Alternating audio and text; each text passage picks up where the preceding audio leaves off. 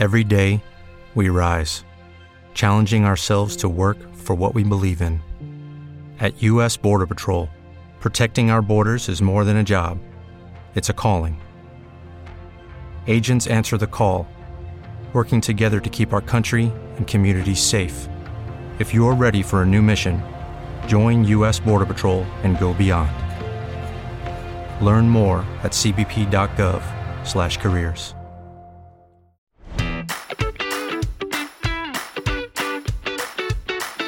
Buongiorno e benvenuti a tutti su Rassegnata Stampa, il podcast che ogni mattina vi porta le notizie della giornata senza filtri, qui facciamo incavolare tutti. Oggi è giovedì 21 settembre e dobbiamo parlare delle preoccupazioni del ministro Giorgetti sull'economia, il discorso è più complesso di quanto non si pensi, ma iniziamo con la storia di un caccia militare americano misteriosamente sparito. Bando alle ciance, ciancio alle bande, io sono Max, incominciamo subito. Benvenuti all'inferno anche oggi. Bene, potete smettere di cercare perché qualche ora fa l'esercito americano ha ritrovato il relitto dell'aereo da caccia F-35B che aveva spinto il Ministero della Difesa a chiedere aiuto alla popolazione dopo il suo smarrimento nella Carolina del Sud.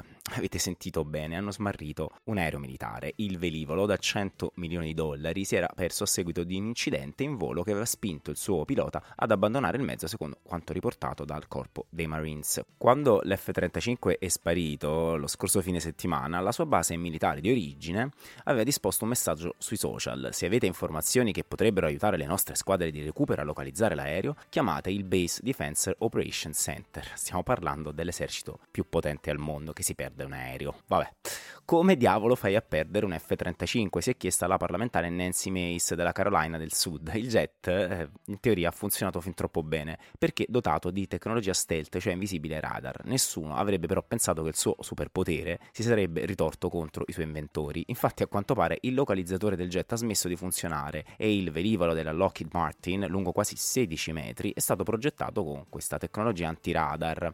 E dato che l'aereo era in modalità pilota automatico quando il suo conducente è stato espulso per l'emergenza, le autorità credevano che avrebbe potuto continuare a volare per diverse ore mettendo in pericolo la popolazione al danno la beffa perché si prevede che il programma dei caccia F-35 del Pentagono costerà ai contribuenti americani quasi 2 mila miliardi di dollari in totale. Speriamo che non se ne perdano altri per strada o meglio per cielo. Bene, adesso parliamo di economia, la prendiamo alla larga e poi arriviamo all'Italia. Vi dirò una caterva di numeri, ma seguitemi, c'è un ragionamento dietro.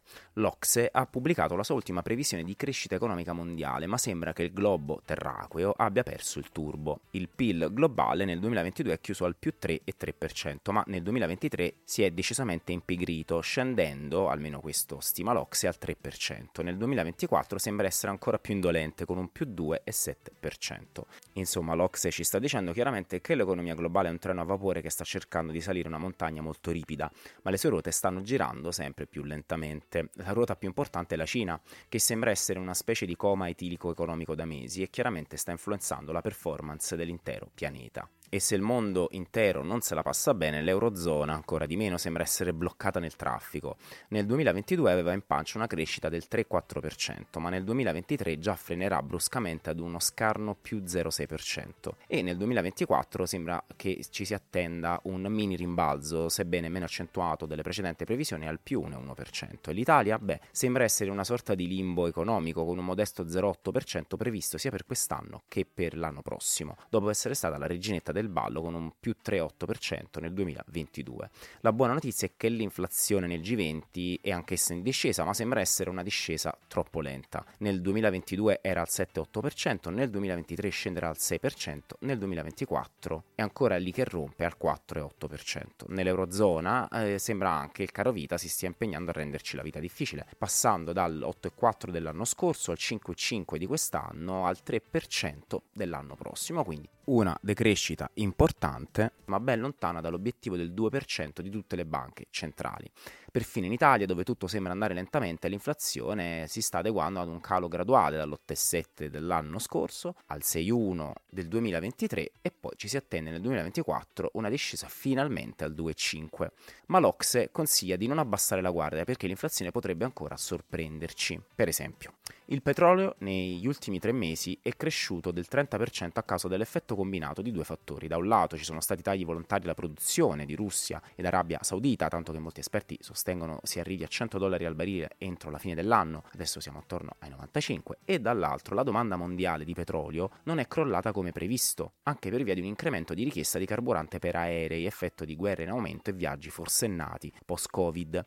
E poi avrete sentito delle tensioni tra Armenia e Azerbaijan per la regione del Nagorno-Karabakh. L'Azerbaijan ha deciso di prendere il controllo della regione ed in generale di voler annientare agevolmente la vicina Armenia, ma ricordiamoci che l'Azerbaijan non è solo il concorrente dell'Eurovision che meno c'entra assieme all'Australia, è anche il secondo fornitore di gas per noi italiani, anche grazie ad un accordo tra Bruxelles e Baku. E che dire della Libia? La popolazione si sta ribellando al generale Haftar per mancato allarme nella regione dell'alluvione che ha colpito drammaticamente il paese e la Libia è uno dei paesi di maggiore attività dell'italiana Eni, che è il primo estrattore di gas nel paese controllando l'80% della produzione nazionale. Una nota finale dell'Ocse eh, viene fatta all'Italia. Fate velocemente le riforme strutturali, soprattutto quelle legate all'innovazione e alla concorrenza, che è la vera spina nel fianco di questo governo ed anche di quelli precedenti. A mio avviso, infatti, l'ultimo politico che ha veramente fatto qualcosa per la concorrenza in Italia è stato Pierluigi Bersani nel 2004 con le famose lenzuolate di liberalizzazioni, praticamente 10 ere geologiche fa. E Eppure, eppure,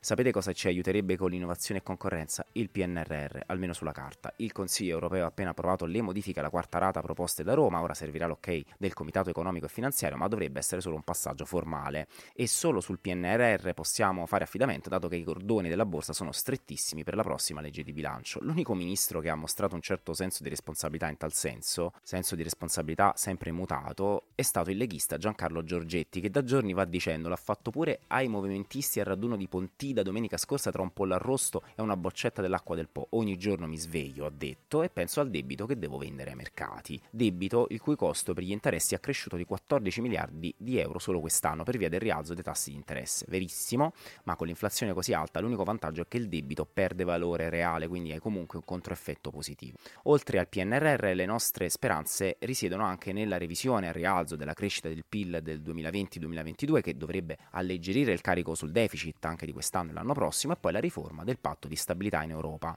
dove Giorgetti mira a scorporare dal conto debitorio spese militari e per l'innovazione. La strada è in salita perché fra tutti i grandi paesi europei l'Italia è l'unica che diminuirà la crescita nel 2024, secondo le stime dell'Unione Europea, e quindi non c'è interesse condiviso ad allargare le maglie dei parametri di riferimento. In conclusione, un intreccio che una matriosca impallidisce al confronto, speriamo bene e speriamo soprattutto che il ministro Giorgetti non venga intralciato dai suoi colleghi ministri, a cui ha dovuto ribadire per l'ennesima volta lo stop a richieste surreali che non stanno né in cielo né in terra. E comunque se anche in cielo andranno, speriamo non facciano la stessa fine dell'F-35 americano.